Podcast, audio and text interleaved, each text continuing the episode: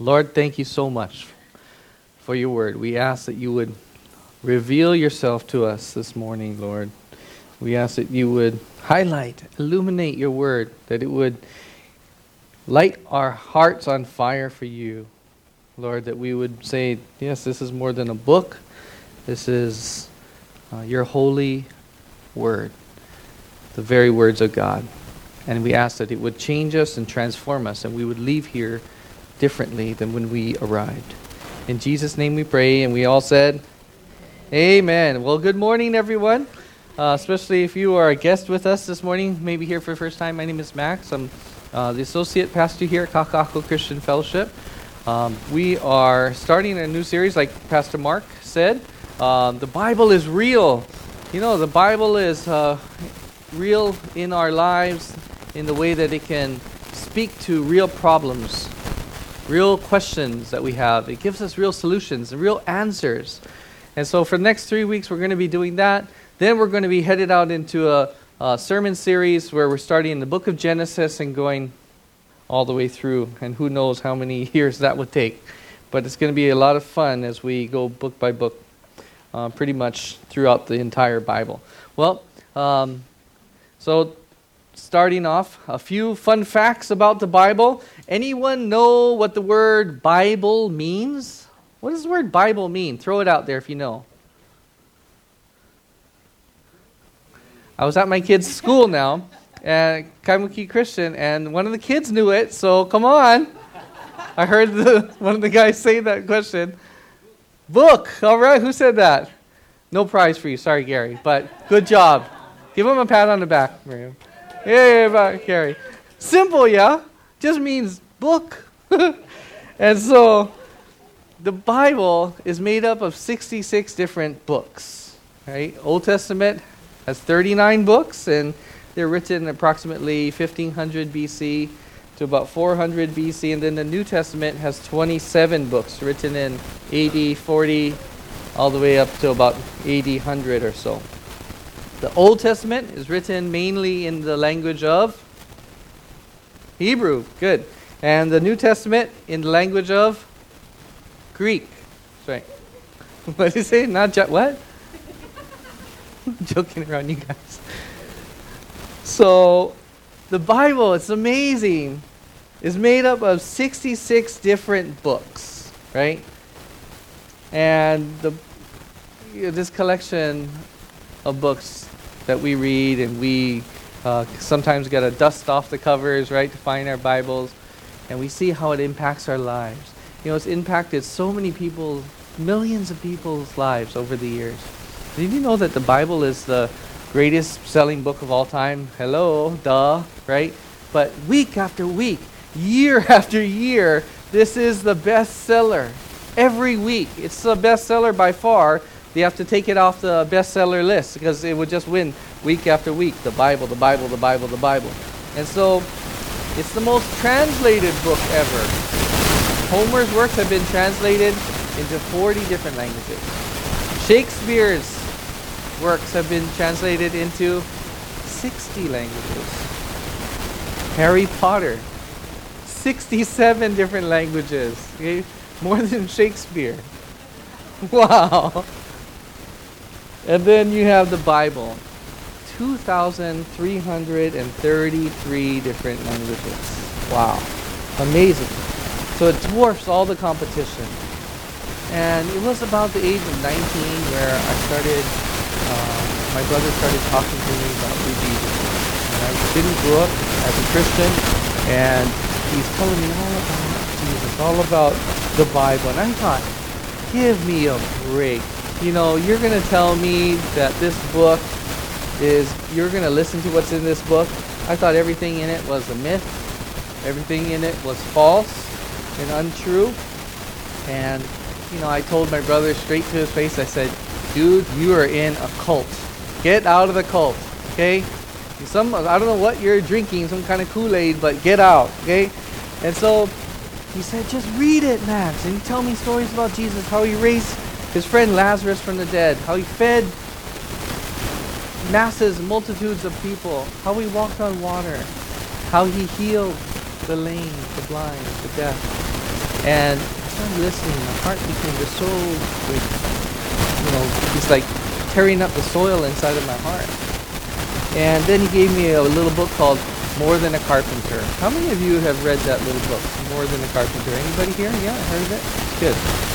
Few of us. And so we, I read the book, and within it, about how the Bible is actually a historical document.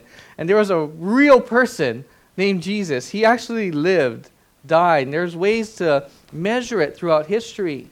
You know, there's actual tests and evidences and proofs that the Bible is real and that Jesus really did raise from the dead, die on the cross and raise from the dead. And I was thinking, as I'm reading this book, is it true?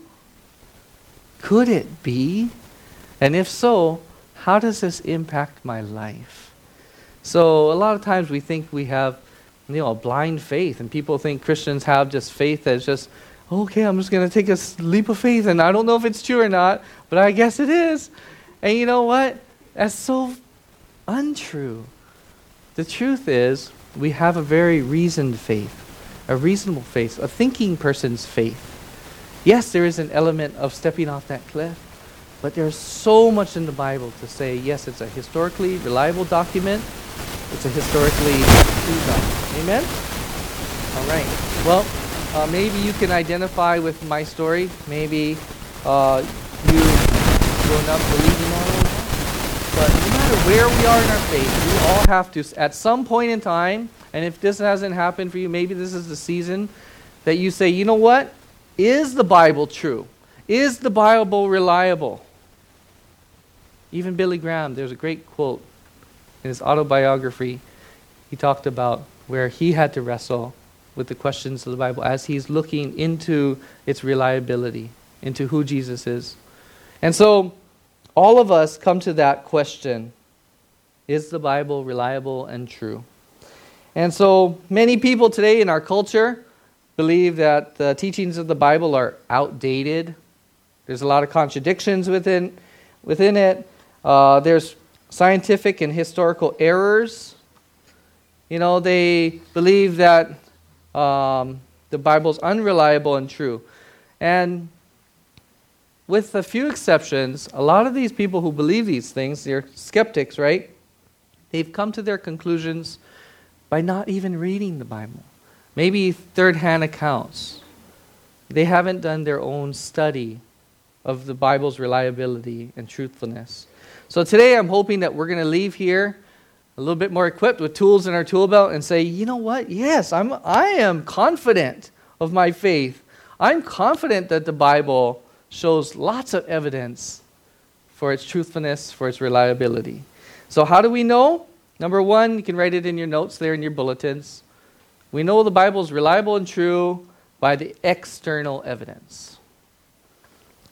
External evidence is simply proof for the Bible's reliability or reliability of any text that is found outside of the pages of that text. And in our case, the Bible. That's external, right? Reliability. External evidence. So, a lot of people will say, you know, the Bible was written a long time ago. How can we trust it? How do we know that what we have today in front of us is what the original authors even wrote? How do we know? Well, we can be confident about what the New Testament writers wrote by a science called textual criticism. Textual criticism. So basically, the idea is this when you read a book that's a copy of an ancient manuscript, like the Bible, you can ask two questions that go, that's going on to help you know that what you're reading is really accurate and what the original writers wrote. The first question you ask is how quickly after the original was written, did someone make a copy? How quickly after the original did someone make a copy, right? Because that matters on its reliability. Okay? Number two, you want to ask how many copies are there? How many copies of that original are there? So those two questions are so important. And we're going to put up a graph for you here on the screen. And this is really cool. Caesar's Gallic Wars, there's a thousand year gap between the original and the first copy made. Okay? See Caesar? You have a thousand year time span It was written way back here, 100 to 44 BC. We have the earliest copy in 900. That's a thousand year gap. Okay, Caesar's Gallic Wars. Then you have Plato. You have Plato. There is a Plato's works 1200 year gap from the original to when you have the copy made. Then you have Homer. Homer had a great work, Greek philosopher, Iliad. He had, see down towards the bottom, a 500 year gap. Well, what about the New Testament? The New Testament. The books of the New Testament were written between 40, it's all the way at the bottom, right? 40, you have uh, in 100 AD.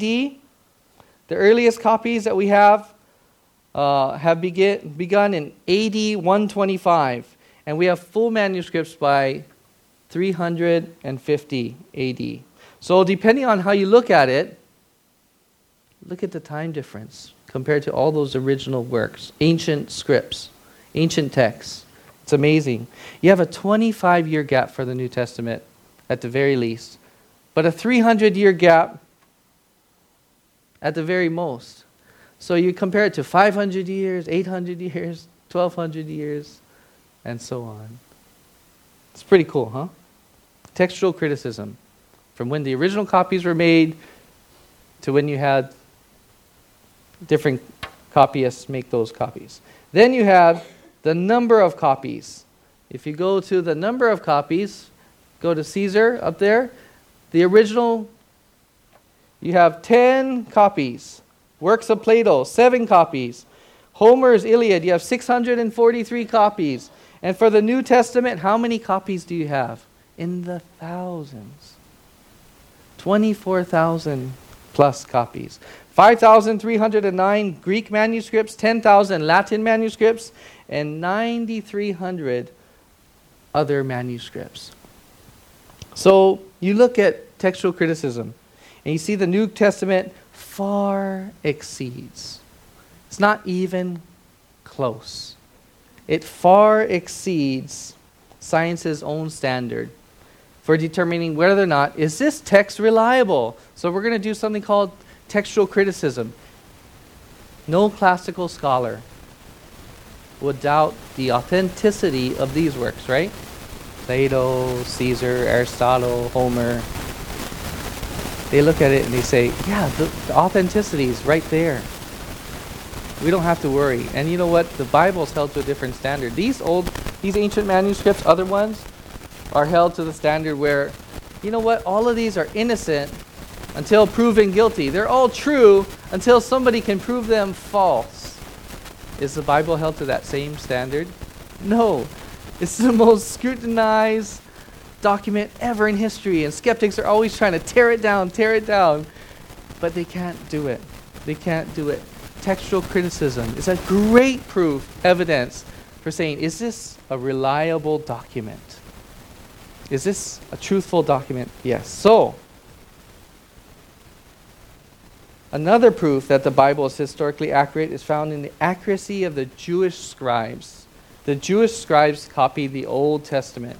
And so, we have to see that the copies of the New Testament are accurate and reliable. We see uh, the New Testament there, there's tons of manuscripts written shortly after the originals were made. That's the New Testament. What about the Old Testament? So before the printing press was invented, and you can ask Gary what year that is, it's 1455. The Old Testament was copied by hand very meticulously by Jewish scribes. So there was an intricate method, a strict code they had to follow. For example, this code was so strict, each scroll had to contain a specific number of columns, equal throughout the entire book. The space between each letter had to be just the exact space of a little thread, and it had to be like that uniform throughout the whole book. The copyist the scribe had to use a specially prepared black ink. Every word that the scribe wrote must have been said aloud before they wrote it. Every page was reviewed, and if a mistake was found, that copy was destroyed and a new one redone. And each time the name of God was written, a fresh quill would have to be used. So it was very, very intricate, very specific what they had to do. The transmission of the text were held to the highest, highest standards so that every copy was, that was passed down remained faithful and accurate to what? To what the original writer was saying, what the original writer had penned. That's number two. Archaeology. What about archaeology? Archaeology, archaeologists have uncovered places where the Old and New Testament events have occurred. And, you know, there were a lot of places where that were doubted by skeptics. A lot of people in the Bible, that person's not even in history. How could the Bible say that? It's wrong, false, the whole thing is out. Throw it out the door, throw it out the window. But no. For example, in the Old Testament, it was once claimed that there was an Assyrian king named Sargon. It was recorded in Isaiah chapter 20, verse 1. But there was nothing in the historical record that they could find. And so you look through uh, historical records of Assyria and that culture. But then Sargon's palace was discovered by archaeologists in Iraq, in a city in Iraq. And so the very event mentioned in Isaiah 20, his capture of Ashdod, was recorded on the palace walls. So archaeology helps to confirm that. Skeptics like, okay, well, I'm sure there's another one. Another king who was in doubt was Belshazzar, and he was the king of Babylon. And we learned about this as we were going through the book of Daniel a few months back. But the last king of Babylon was Nabonidus. Nabonidus, according to recorded history. So tablets were found showing that Belshazzar was Nabonidus' son. And he served as a joint ruler. He was a prince there in Babylon. So, Belshazzar, he could offer to make Daniel third highest ruler in the kingdom, just like the book of Daniel talked about. So, what about in the New Testament? New Testament, there were portions of Herod's temple, the Areopagus, where Paul spoke in Athens. I've got to go there. That was awesome to see that the pool of Siloam, where a man was healed of blindness in John chapter 9. They're all archaeological discoveries that showed events that happened in the Bible. The book of Acts. The book of, you read through the book of Acts, it's just an awesome book talking about historical things, historical accuracy. In Luke, the author talking about 32 different countries, 54 different cities, Nine islands without any error. So there's a lot of external ways outside of the Bible where you can use to prove that this text is reliable, right? So, but you can also prove a text is reliable and truthful just by simply reading it. And that's number two, internal evidence. You can write that in your bulletin. How do you know the Bible is reliable and true? The internal evidence. Just simply pick it up and read it, and you start to see is this text reliable and true? That's internal evidence. And with the Bible, you do that, and you see God confirming something to your heart. You see God saying, you know what? You start to say, this is, this sounds like, it looks like the very words God would pen. So the Bible, the Bible's reliability is found in internal evidence. And one of those ways is the extraordinary unity of the Bible. The extraordinary unity of the Bible is great proof for internal evidence. The Bible was written over 1,500 years. It's written by 40 different authors. The authors were kings, the authors were poets, the authors were poor people, the authors were scholars, fishermen, statesmen, doctors. They wrote all different kinds of literature. History, the Bible's made up of history. Bible's made up of poetry, proverbs, drama, prophecy, letters, See how many different kinds of literature, different kinds of authors over so many years 1,500 years? Amazing. But yet, with all of this diversity, there's a unified message, isn't there? There's a unified message, and every book complements one another. Every book complements one another. It's as if God put this book together. And He did. The extraordinary unity, written over 1,500 years and 40 authors from all different walks of life, is another proof that the Bible is reliable, that the Bible is true. So, people ask, you know, is the Bible written by human beings? Who are the authors? Are, is it written by God? What's the deal? The Bible, yes, was written by human beings, but inspired by God. But how can it be both? And this is a lot of times people have trouble with this, right? They're saying, I, I, I, how can I trust if it's written by human beings? But how can God write it?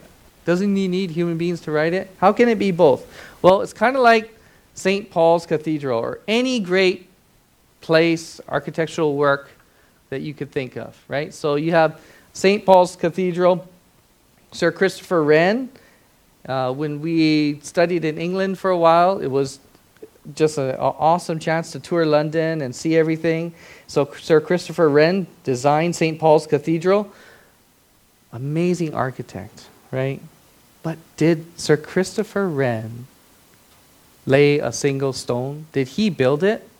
No, he didn't. He didn't lay a single stone. But he came up with the inspiration, he came up with the architectural design. It's kind of like the Bible. 2 Timothy 3:16 says, "All scripture is God-breathed and is useful for teaching, rebuking, correcting, and training in righteousness, so that the servant of God may be thoroughly equipped for every good work." All scripture is God-breathed. So the whole Bible, cover to cover, every word, every jot and tittle, the Bible says, every little word is inspired by God. The Greek word there, where it says God breathed, is theopneustos. Theopneustos is the Greek word, and it means God breathed. Like he breathed out Scripture. He breathed out Scripture. Inspired. You know, when God breathes, he breathes out Scripture. Like the Holy Spirit's the breath of God. He breathed inspiration, Scripture. So it's not a very old book. It's not a wise book with a lot of sayings in it that we can take and put to heart. It's not a great book of history where we can note it's just a historical book. You know what? This is not even a this is not a self-help book. Okay? The Bible is God's special revelation to us about who he is. He's communicating how much he loves us. He's communicating who we are. He's communicating how can we have a relationship back with him. Special revelation to us. The internal evidence of the Bible's reliability and truthfulness is on display when it gives testimony about itself. And that's another proof. The testimony of the Bible itself.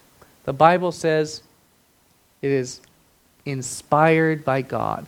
All Scripture is inspired by God. Yes, it was written by men, but men inspired by God. So when they pen the words, they're penning the very words of God. And when you hear the Bible, when you read the Bible, you're reading it, you're hearing it, the very words of God. That's amazing.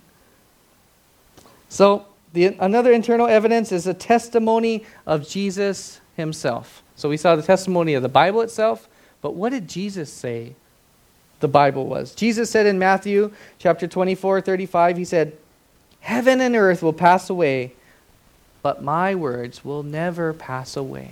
It's eternal. Jesus talked about it. Matthew 22, 29, Jesus tells the Sadducees about the authority of the Bible. This is what he said about the Bible. Jesus replied, You are in error because you do not know the scriptures or the power of God. You know, Jesus never had an original copy, an original copy of the Old Testament. But he believed that the Old Testament, the copy that he did have, that he read, he read and he studied and he lived by, were the very words of God. Mark 7:13 he said, "Thus you nullify the word of God by your traditions that you have handed down, and you do many things like that." The word of God. Jesus called it the word of God. Jesus prayed to the Father that we would be set apart from the rest of the world. How? By the Bible, by what we as believers read, how we are living by this document right here. Jesus said this. He said in John 17 17, Sanctify them, he prayed, sanctify them by the truth. Your word is truth. Sanctify means to set apart. Are you set apart by what you believe about this document called the Bible. Jesus prayed that we would be. So, there are internal, there are external evidences for the reliability and the truthfulness of the Bible. But what is most important? Is it that we become these scholars that we can prove to people all these different evidences? Oh, you know what? You should believe. You should come to church with me. You know why? Pastor Max said there's this evidence, there's external evidence, there's the internal evidence, and I can name it boom, boom, boom, and go to all the archaeological finds, go to all the textual criticism. That's all great for us to know, but you know what? What God wants us all to know most of all is that He loves us. He loves us. And most of all, this is a love letter from God. And that leads us to our Third point, number three in your bulletins, you can write this in your bulletins. How do you know the Bible is reliable and true? There's evidence of the power to transform lives. There's evidence of a transformed life. Millions of people have read the Bible and have been transformed by God's power throughout history. Is it a coincidence? People just read this book, and all of a sudden they have hope, they have purpose, and they're going, God is real, Jesus is real.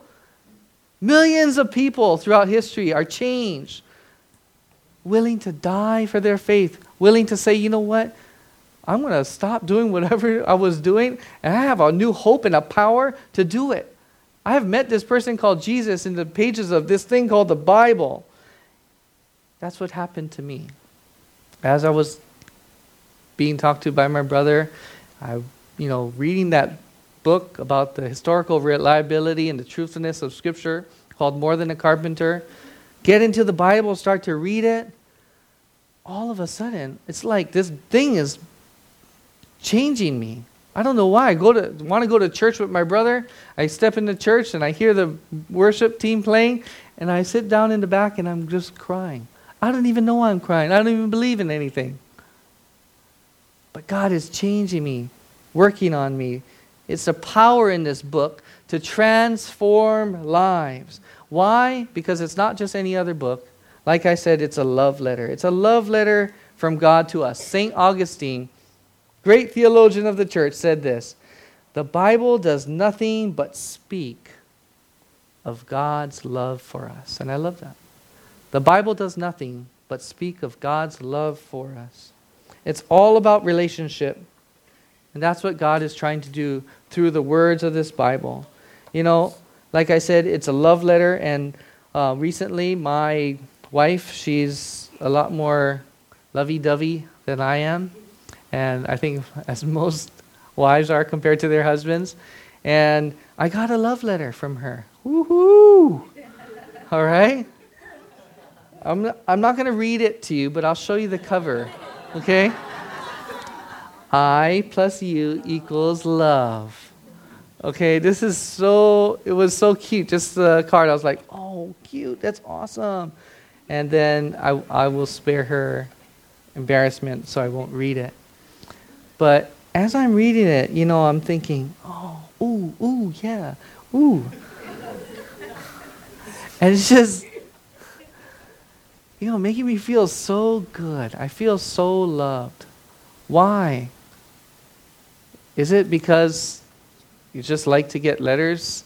Is it because such, such a cute card? No, it's because of the author. The author. It's my wife. It's Vanessa. And she loves me so much. And I know that. And she's expressing her love. And I'm thinking about her and I'm thinking about our relationship. And I love it. So precious to my heart. Right?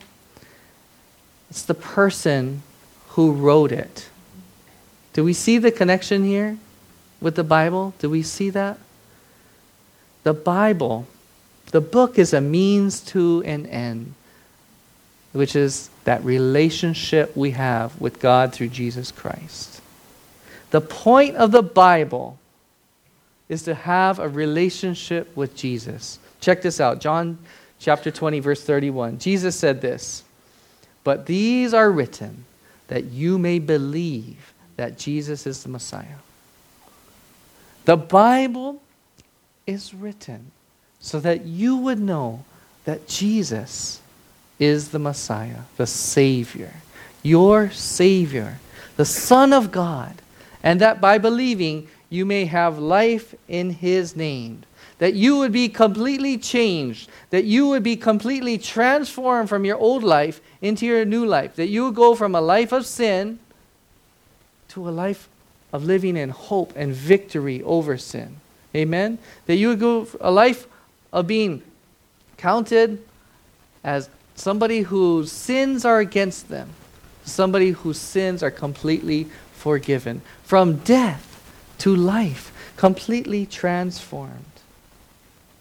I saw most of all that God loved me. And that's what changed my heart. When I walked into that church, I'm thinking, this is true love. This is where it's at. It's true. Yeah, I went through the facts. And we have to have a reasoned faith. A faith that is not leaving reason at the door, like so many people think Christians do. No. It's an intelligent faith. And I learned and I got some of that as a foundation. Then I said, Is it true, Lord? And I'm reading the Bible, the internal evidence. And then I saw the love of God. The love of God found in Jesus Christ. He's not against you, He's for you. 1 John 4 9 through 10 says this This is how God showed his love among us. He sent his one and only Son into the world that we might live through him. This is love. Not that we first loved God, but that he loved us and sent his Son as an atoning sacrifice for our sins. This is love. Jesus is love. And God wrote the Bible so that you would know the Savior personally. Do you know him? Do you know him? Have you found him in the pages of the Bible? Have you experienced the power of God to change and transform your life? How do you do that? If you haven't, all you got to do is pick up the Bible.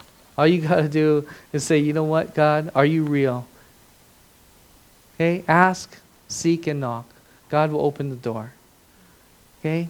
God is saying, you know what? If you've never done it, this is a great time. We're still a, sort of in the new year. We have our Bible reading plan, and just made so easy for us to go ahead every day, little by little, getting to know God through the scriptures. Do that. Pick it up. Spend some time with God in His Word. Pray about what you read. You might want to journal what you read in your small groups, you guys can encourage one another to do that. Continue reading. Hey, are you guys reading through the Bible reading plan? Yeah, let's do it together. Hey, you guys want to meet up sometime during the week? We can talk about it. We can pray for one another. Yeah, let's do it. Get into the Bible. On Sundays, let's all bring our Bibles. And we would mark it up, we'd write in it, and we're going to go through it, like I said, this whole year, starting in the book of Genesis. And we're going to not just read it just to read it and check it off our list. We're going to meet it to meet the God who loves us, the God who sent his one and only Son for us, that we might have forgiveness of sins and new life by having a relationship with Him. Amen? Let's go ahead and stand up, and we're going to close it with a word of prayer.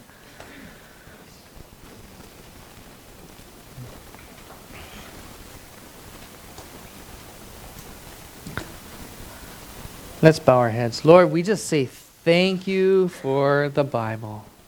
Lord, we ask that if there is uh, anybody here who has never personally encountered you, Lord, who maybe is just starting off on that journey and saying, Yeah, are you real? Is the Bible real? Is this uh, something that I can put my faith in, put my life and trust in? And that you would confirm to them today, Lord, right now, even, yes, I am. I'm here. I'm the author of this. I have the power to change your life through this book and through my spirit. So come, Holy Spirit, and just fill us all that we would say, you know what, Jesus, you are truth. Your word is truth. You are the way and the truth and the life.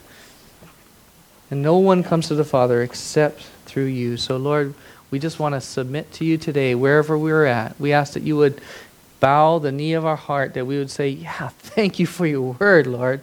Wow, it's awesome. It's powerful. It's amazing. I want to get into it. And we would leave the old things behind and we would step into the new life, all the good things you want to do within us, within our families, within our workplaces, Lord. But most of all, it's that relationship one on one with you. We ask that you would change that, starting in the Word of the Bible. Give us an appetite for it. Lord. We can't do it on our own, so we ask that you would please give us an appetite, that we would want to get into your word, that we would love it. We'd hold it dear to us, Lord. It would be our most prized possession, Lord, because within the great pages of Scripture, we know we'd meet you, Jesus, through it. It's in your name we pray. Amen. Amen. Why don't we go ahead and uh, give somebody a hug, a high five on the way out? Let, let somebody know who you are. And uh, go ahead, there's refreshments in the back. And we will see you guys next week. Thank you.